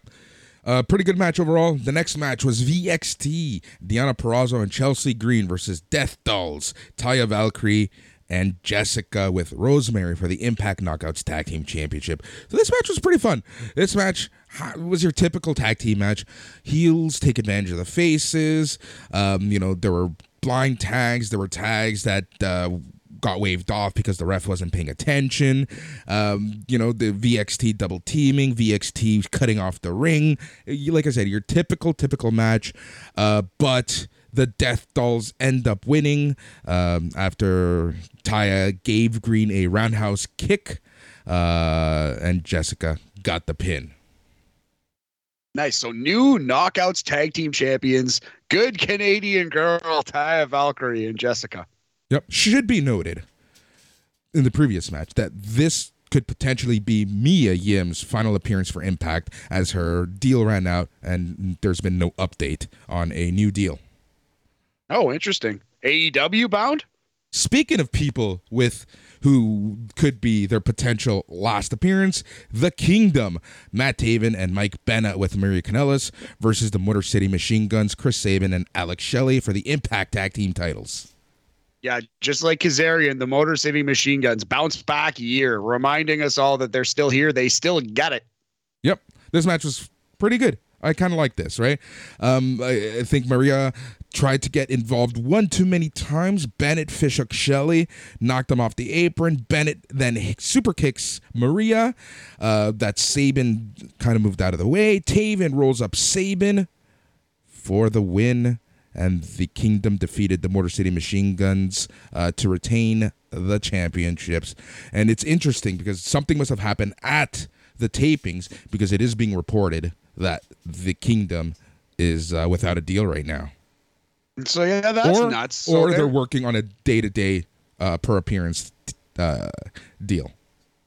Right. I wonder if the uh, I wonder if the titles are going to be switched because yeah, I didn't watch this match and I just thought from the the reports that came out that of course the Motor City Machine Guns were going to win. I'm surprised to hear they did not.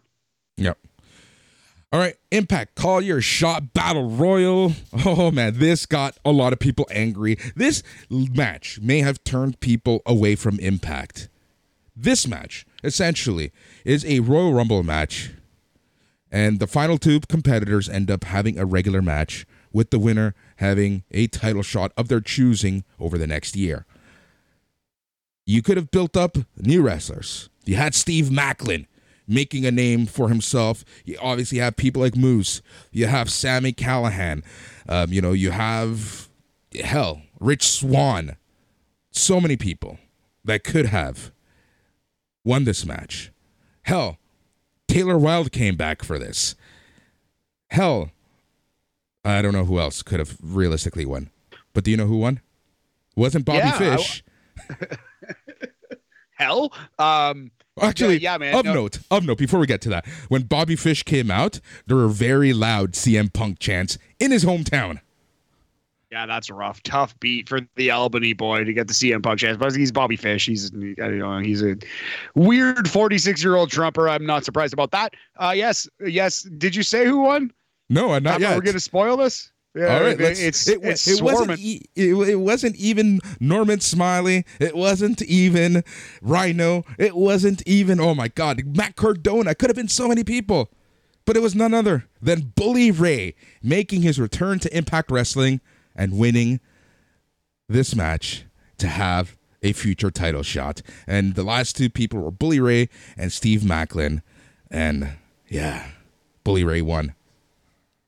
I don't mind it that much. He's gonna get destroyed by uh, Josh Alexander, so they'll they'll have a match with some weapons. It'll be okay. I don't mind it. I don't know. I can see what you're saying. Like elevate a young guy here. Why not? But meh, whatever. I think right. I would rather I would rather watch. Uh, this might sound crazy. I'd rather watch Bully Ray versus Josh Alexander than I would uh, Maclin versus Josh Alexander, just because that's just kind of like a wrestling match. That's just kind of like you know, like an undercard guy from TNA versus their champion. At least Bully Ray is like unique and interesting. It would be cool to see what they can do together. You know what I mean? Like I'd have more intrigue for that match.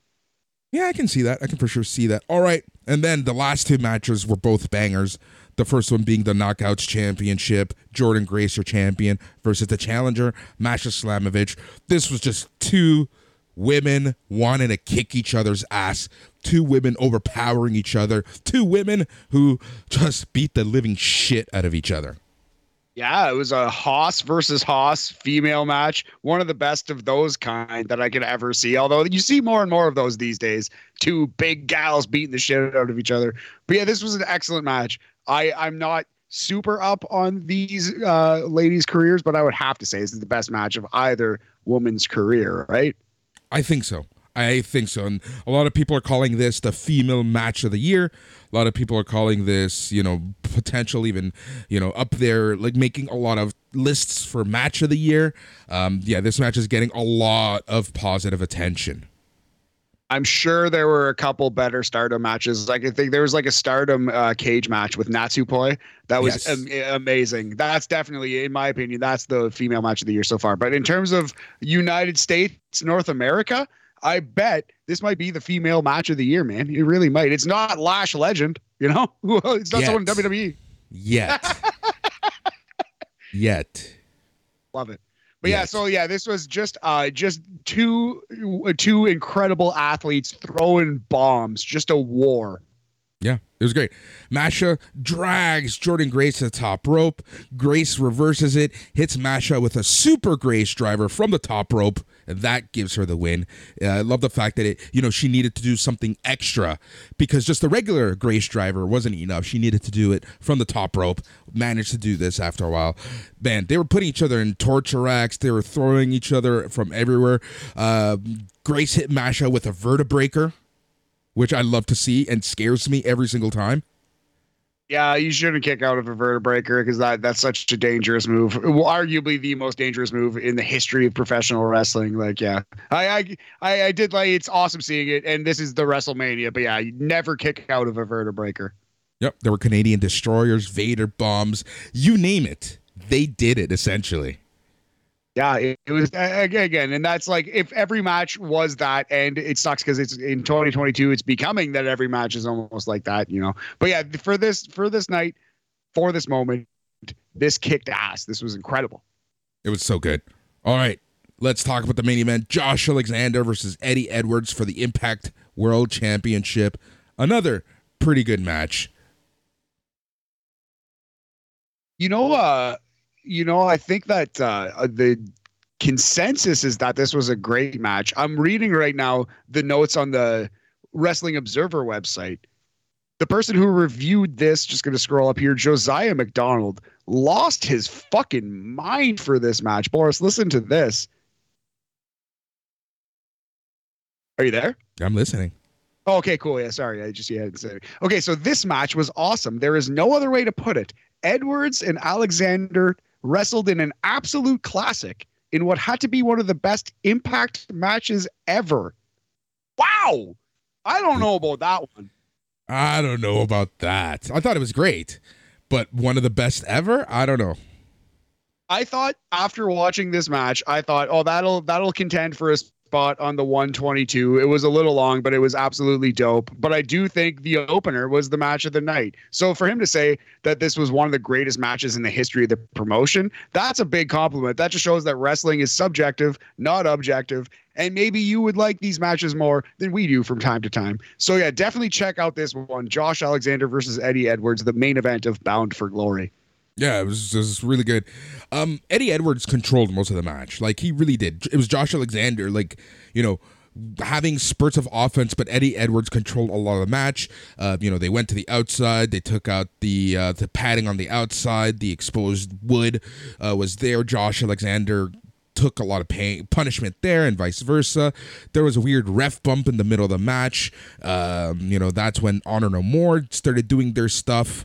Um, yeah, there was a lot going on in this match. There was just maybe a little too much. It was maybe a little overbooked at the end of the match.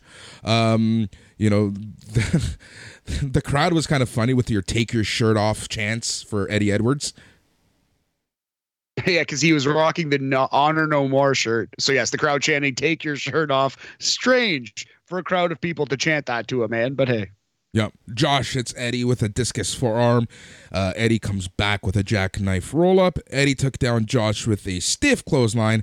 Josh then comes right back with another discus forearm, follows that straight up with his C4 spike to pick up the clean win in 28 minutes.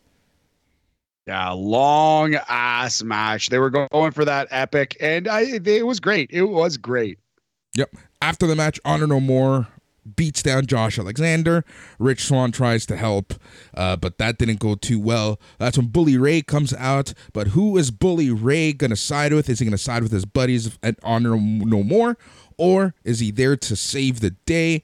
Uh, they teased him joining Honor No More, but he end because he picks up Josh Alexander, uh, and it looked like he was going to beat him up, but he ends up beating up and helping Josh Alexander clear the ring from Honor No More. That's when Bully Ray grabs the belt, holds it over his head as he screams to Josh Alexander as the show closes. Yeah, so I, I wouldn't panic about this. It's going to be a fun little short-term thing. Josh Alexander will beat him and move on.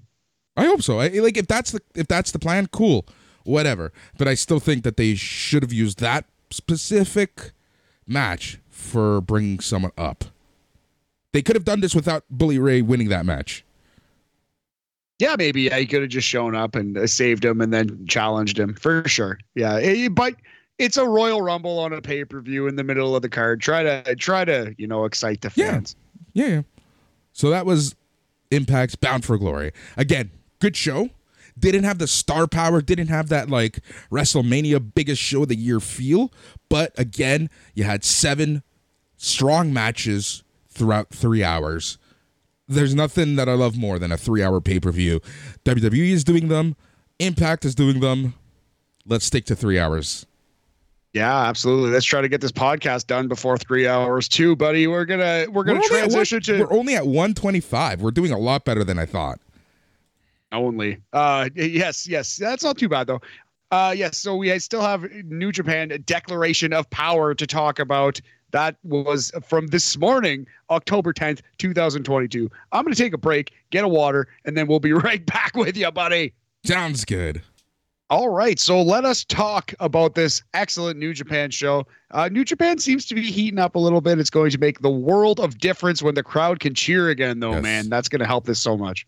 Yeah, so the crowd drew the there was just over 4,000 people in this at this show. Uh, so that's cool.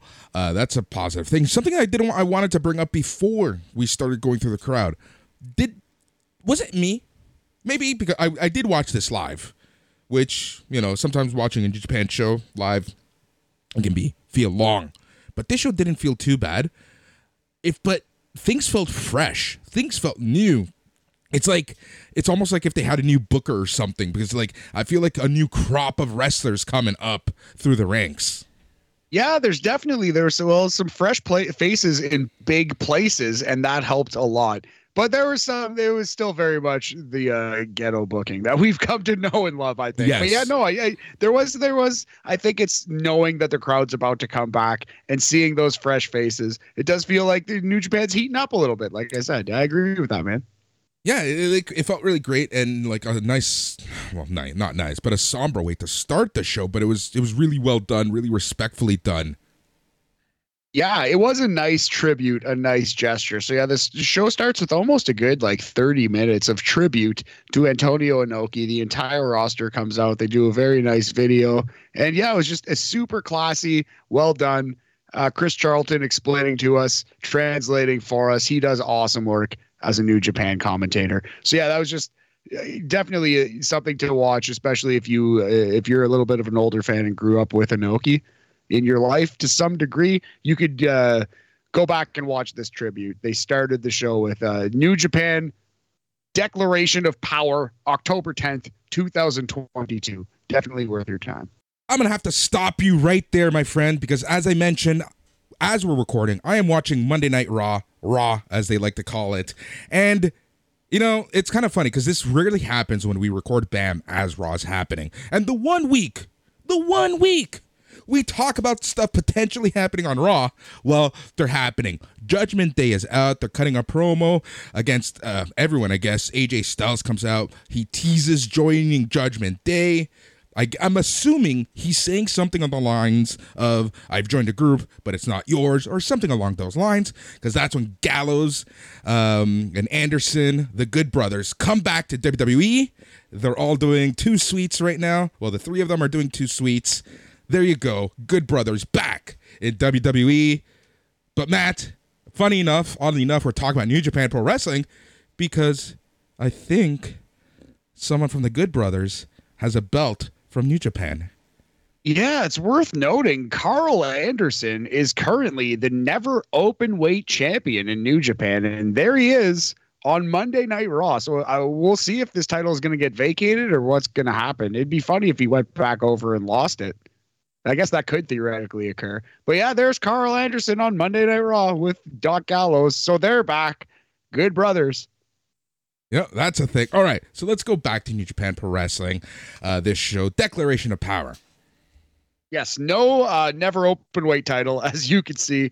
But yeah, some awesome matches here. So the first match, the Ren Narita comeback match, a six-man tag. Ren Narita, Robbie Eagles, and David Finlay against Douki, Yoshinobu Kanemaru, and El Desperado. Seven and a half minutes. Narita pins Douki with a bridging overhead German suplex. Looked beautiful.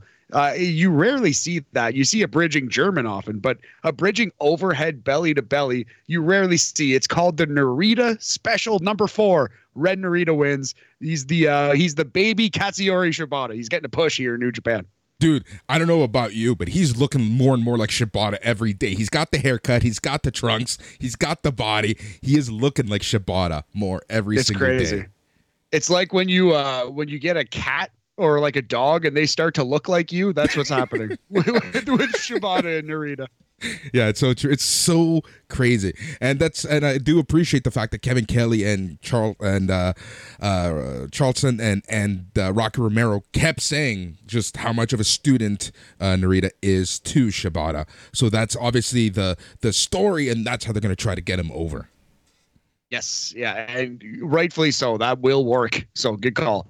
Uh, Great second opener. match, I, I liked it a lot. Yeah, awesome finishing move And too. here's Ren the thing about- sick. sorry here's the thing about this opener as well um and it's funny because when we turn off cameras we always talk over each other a lot more um and it's the fact that it was a new japan pro wrestling show it was a trios match and i actually liked it like it's one of those it it, it didn't feel like a throwaway match Yeah, exactly. Yeah, no, Ren Narita comeback match. It was a big deal, and it's rare that they'd put a big deal match at the start of a show here. But yeah, no, Yeah. it did feel like a big deal. even the next match felt like uh like you know they're building up to something Yes. So match number two, the Dangerous Tekkers, Tai Chi and Zack Sabre Jr. versus Bad Dude Tito and Shane Haste. Zack Sabre Jr. pins Bad Dude Tito with the European clutch in nine minutes and 58 seconds in this one. This was so good. Uh, Shane Haste, I, I really enjoyed. Bad Dude Tito's always fun. And Zack Sabre Jr., he's Zack Sabre Jr., man. Yeah, it did suck to see uh, ZSJ in the second match here. That was Yes. kind of rough, but at least he won. At least he won. Yep, at the very least. Match number three, another trios match. Uh, Taguchi, Ryusuke Taguchi, and Hikuleo, and Hiroshi Tanahashi, the ace, rocking his hair, versus the Bullet Club, Evil, uh, the Tokyo Pimps, Yujiro Takahashi, and Show. So after a humongous chokeslam by Hikuleo, Taguchi pins Show. It was funny. Taguchi had had the shit kicked out of him. He had eaten a couple pile drivers. He was completely dead. But then Hikuleo hit the chokeslam, and the corpse of Taguchi gets the win here. Quite enjoyed that. The way that Hikuleo, like, I like how he's looking around the ring. He's like, which one is legal? It's you, Green Trunks. And he literally just drags him over and puts him over him, uh, puts him over show for the pin. It was just, it was so funny and so well done. And I'm really enjoying this story of Hikuleo, like, you know, of a Bullet Club trying so hard to kick his ass for betraying them, but they just can't. Yeah, exactly right. I love it. I love it too. I think we're probably one day gonna see Hikuleo in WWE, probably with Tama Tonga and Tanga Loa versus the Bloodline in a couple of years. Versus the Good Brothers and AJ Styles. Gross. Match number four: Yoshihashi and Hiroki Goto versus the Great O-Khan and Jeff Cobb from the United Empire. The boys from the Empire win. Jeff Cobb hits Tour of the Islands in 10 minutes and nine seconds. Man, Jeff Cobb is good, but but there is another big guy that I think is going to make a bigger splash in New Japan than Jeff Cobb right now. Uh, the the big whale Jonah. Yep. I think so. I, I can't wait to see some Jonah versus Jeff Cobb Same. feud. That's going to Same. be good. Next match, an eight man tag. This was a little weird. So we This- had Los Ingobernables, Bushi, uh, Bushi, Hiromu, Sanada, and Tetsuya Naito versus uh, the Empire's Francisco Akira, TJP, Aaron Henare, and of course the leader Will Ospreay. So yeah, this was the debut of Titan, who is now in Los Ingobernables. Do you know much about Titan? Yeah, so he's in CMLL. Uh, he's he's kind of gone through the ranks in through CMLL. He's he was actually into Super Juniors this past year. Titan, he's good. He's very good. He's he is a much better Bushi. He is on. He's kind of like a buffer Rey Fenix. Uh, not quite um, uh, Penta, but he's kind of like in between them in terms of style. He's a little Oh, more. Well- he's a little more. He's he he does the high flying stuff, but he's a little more technical.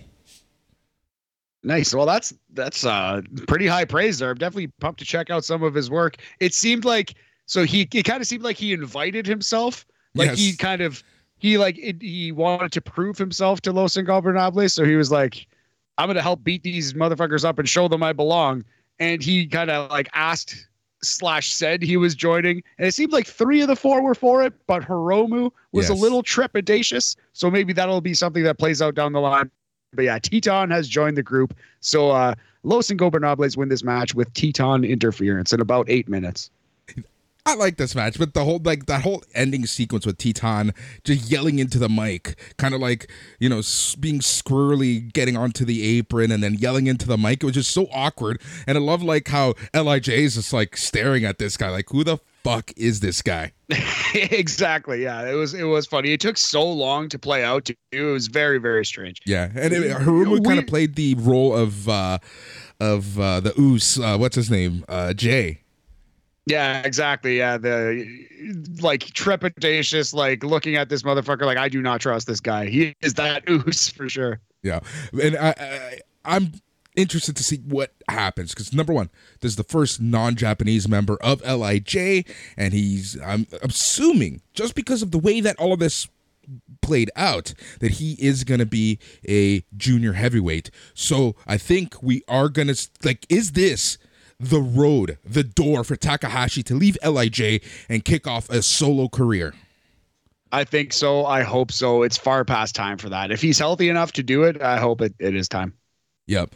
Okay, the next match. Holy shit, that I love this match a lot more than I thought I would.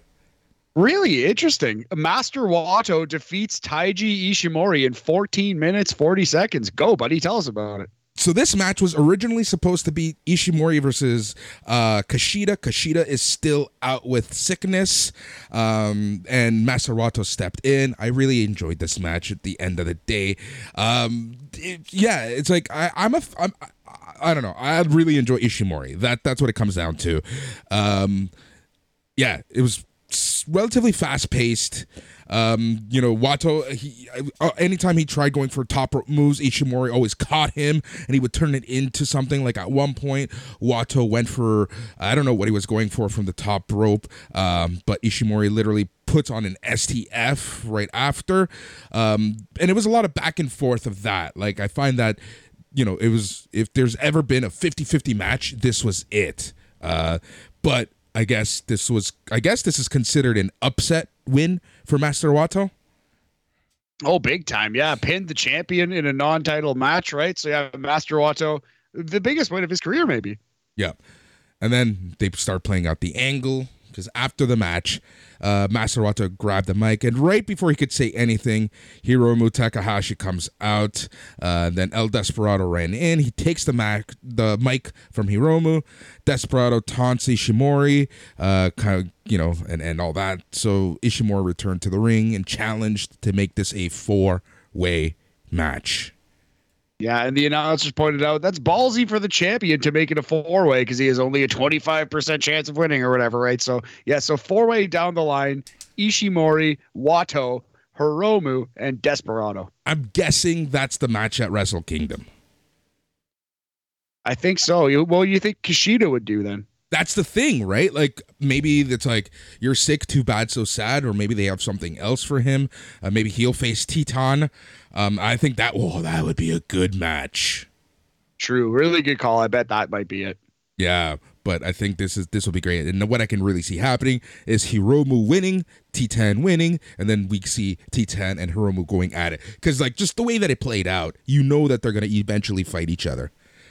Yeah, and I yeah I can see uh, the Lig or uh, yeah Li Jay. Jay being a little, yeah, yeah, them, them being a little uh, miffed maybe at uh, young Hiromu not accepting this guy. Yeah, it, will be interesting to see how it plays out. Yeah, but I love seeing these angles, right? Like New Japan, like it's rare that you get these these types of angles in New Japan. So I'm really enjoying this. What's even rarer is the next match out of the Vince Russo book of booking. You think so? I don't think so, really. The Who's Your okay, Daddy so- match? Yeah, I mean, yeah, it was uh, the presentation was a little strange here for sure. So the seventh match of this show, Shingo Takagi versus El Phantasmo in a Who's Your Daddy match. Now it wasn't like uh, the, the pre-match video package was really strange. Lots of like graphics of like children and stuff. But uh, the match itself, it wasn't like diapers and baby powder like X Pac and Razor Ramon had one of the the the crybaby match. It wasn't quite like that. It was a regular normal match, and at the end, the loser had to declare the winner to be his daddy, and that's what happened. Shingo Takagi. So yeah, yeah, it was, it was, it was pretty funny. Yeah, see, that's, I don't think it was like ridiculous like Vince no. Russo level. I thought it was a little bit of fun. But yeah, so uh, Takagi taps up, fa- fa- taps out Phantasmo, 16 minutes and one second with the ground Cobra twist. Okay, two comments I'm going to make. Number one, let's remember this is you know, this uh, Shingo is the king of pro wrestling champ right now, and that entire trophy, that entire division is a joke. It's comedy, right? Like it's it's it's the Toru Yano division essentially. It just hurts me. It pains me to see two talented guys like Shingo and El Phantasmo doing these types of matches. I think that's what hurt me the most. But the match itself was fine, but it's everything around it was like, oh, here we go. Yeah, it's fair. It was very silly. Uh, it definitely is not going to be one that you remember because of that. But They worked very hard in the ring. It was an excellent match in the ring, but yeah, because of all the nonsense, it's not going to be something that sticks with you for sure. Here's the thing, also, El Phantasmo at the end of it, uh, low blows uh, Shingo and destroys the King of Pro Wrestling trophy. Is this the end of this gimmick? I hope so. I think it's run its course, and if they have the television title, they don't need this one as well. It'd be a good way to write out the title. I had I had that thought. I hope that, that they kind of just retire it here. Yeah. So let's talk about that the TV title. Uh, so New Japan Pro Wrestling has announced a New Japan World Television Championship in partnership with TV Asahi. Each match has a 15 minute time limit. High speed is encouraged. It is youth focused, and a tournament to crown the new champion begins next week with the culmination happening at Wrestle Kingdom 17, January 4th, 2023. All title matches will air for free on New Japan World and all social media platforms. That's a fun idea, like the YouTube title. I hope that they stick with that and keep that going. And it's regularly defended. This is this is intriguing. They straight up said that it's vibes of the high speed title in stardom, right? So that's what they want. They want this to be the version of that title, which is meant to push the younger wrestlers, kind of like an X Division title. Yeah, this is their version of the Digital Media Championship, right? Um, what you think of the belt design?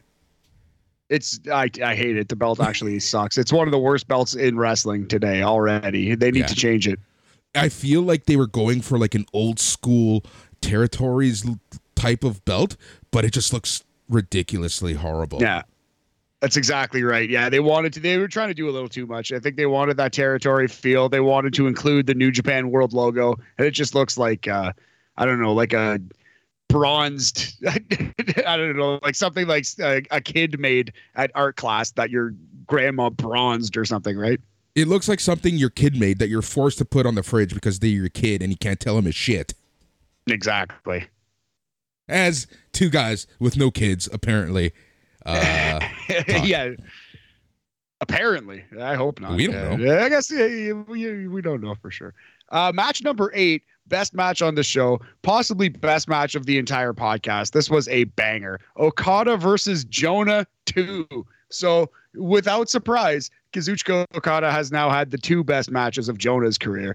I don't think that's even up for debate, but this one was almost as good as their G1 match, not quite there. Still fantastic. Okada wins in 19 minutes and 53 seconds with the Rainmaker. I said a couple times during this match, wow, Jonah's beating the shit out of this guy. He whipped him hard into the barricade, clotheslined him hard, power bombed him hard. Jonah hit this man hard. Yeah. What? Okay. The booking of this match was just masterful. Not only did they pay tribute to Antonio Inoki, but they called back to their G1 match, and Okada righted some of his wrongs from that match. Yeah, exactly right. keep you paying attention, Boris. So I thought their first one was a classic, and this one was just a shade below. It's going to be high on our list of top 122 at the end of the year, which is coming up real fast, man. Oh yeah, I know. I need to. I need to sink my teeth into that in the next couple days for sure. Yeah, it's been a busy weekend with people around, but uh, Mike around. Uh, the the great Mike McGuire crashing on my couch. I think he's actually at Joe's house right now, and they're gonna do Raw after, which is gonna be a lot of fun. Anyway, so yeah, I need to get back to the list. Uh, here's a match that won't be on the list, but was very good. Just a little too long. It ran into the New Japan issue of just too much, too much of a good thing. Tama Tonga versus Jay White. Jay White wins in 31 minutes and seven seconds with the Blade Runner. So it was a good match, a good showing from Tama Tonga, who has become a, a pretty solid baby face. But this was not like this is not like when Okada wrestles friggin' whoever, El Desperado, and you think for a split second that are they gonna put the title on Desperado? You know what I mean? Like you never had that that suspense of disbelief here with the heel Jay White versus babyface Tama Tonga. Okay, so I 100% agree with you. 100%. You're like perfectly right. I think that the match went too long. I think that, having said that, though, uh, there was one moment, I think at about the 30 minute mark, where uh, Tama jumps to his feet, hits the gun stun, and I think half the building thought he won the belt. Yeah, there was a moment there, actually. You are right. That was a pretty good near fall. Although I got not to be like, man, it didn't impress me. It was an excellent wrestling match. These guys worked very hard. But I gotta tell you, that moment, I, it didn't fool me. I did not think that he was. I, I was like, well, Jay's kicking out here. I you just, think I you're better than me now? You think you're better than me? I love it. Some real goodwill hunting energy. How do you like them apples? I love it so much. But it's yeah, not your fault, uh, Matt. It's not your fault. ah, perfect. I do think I'm better than you and all wrestling fans. No, I'm just kidding, man. No, I just yeah, for, I just I just I don't believe that they'll ever put the IWGP on Tama Tonga. Yeah. I think you'll go to WWE before that happens. Yeah, I agree with you. But I just I, I just love those moments where it's like you know what the outcome is going to be and even then like they try so hard to make you believe it's going to go another direction. Like I I agree with you. I didn't think Tama Tonga was going to win, but just the crowd reaction was amazing, right? Kevin Kelly like like they they were so good in this match, trying so hard in this match. Um but you know, for for for Tama Tonga's solo career, I think this is pretty good don't give him 31 minute matches. Like let let's hold let New Japan, Booker man, do not make every main event a 30 minute match. Not every main event needs to be a 30 minute match. I know we say this almost every time we talk New Japan, but this is a perfect example of a match that you could have accomplished the exact same thing, maybe even have more emotion to it in 15 minutes. Now exactly right, man. That's why the G1 matches are so good because they do have that tight uh, window that they stay in. Although it's a 30 minute time limit, they rarely go anywhere near the 30 minute time limit. Anyway, 100% agree. Good show. Check out the Jonah versus Okada match for sure. That might be the match of the week. Yep. You got to start doing match of the week on this podcast. We should just not even, we should stop doing long reviews and just do like match of the week top five. Yeah, we'll see we'll see. There's certain shows that we should talk about. I, I, I, like talking about New Japan. New Japan always gets some good attention. Impact, there's a lot more attention in Impact. We'll see what happens moving forward because I know there's a lot of pissed off fans about Bully Ray. Um, so yeah, but yeah, I, I kind of like that. That's why I try to also skip through quick some of the reviews, not going into too much detail. Yes. Yeah. All right. Well, Mike's calling me, buddy. So I think we got to stop this podcast here. I got to go see if I got to let this guy into my house. All right. So that is another episode of BAM Weekly, uh, the show where we chat some sports, the show where we chat some entertainment, and if we bring it all together, chat some sports, entertainment. 1249 Queen Street West, 1 to 5 p.m. this Wednesday, October the 12th. Bash at the bar, our pre dynamite party. Come one, come all, free attendance. Just pay your bill there. And remember, do not drink and drive I'm going to be there. Matt's going to be there. Mike's going to be there. Joe's going to be there. Dan's going to be there. It's going to be most of the SNME crew, along with Dark Side of the Elite and the handshaking team, THT, who have been awesome to work with. Huge shout out to Randy for putting most of this party together. You've done an awesome job. Matt, it's been awesome as always. He's Matt. I'm Boris. Until next time, stay tranquilo. Yeah, yeah, yeah.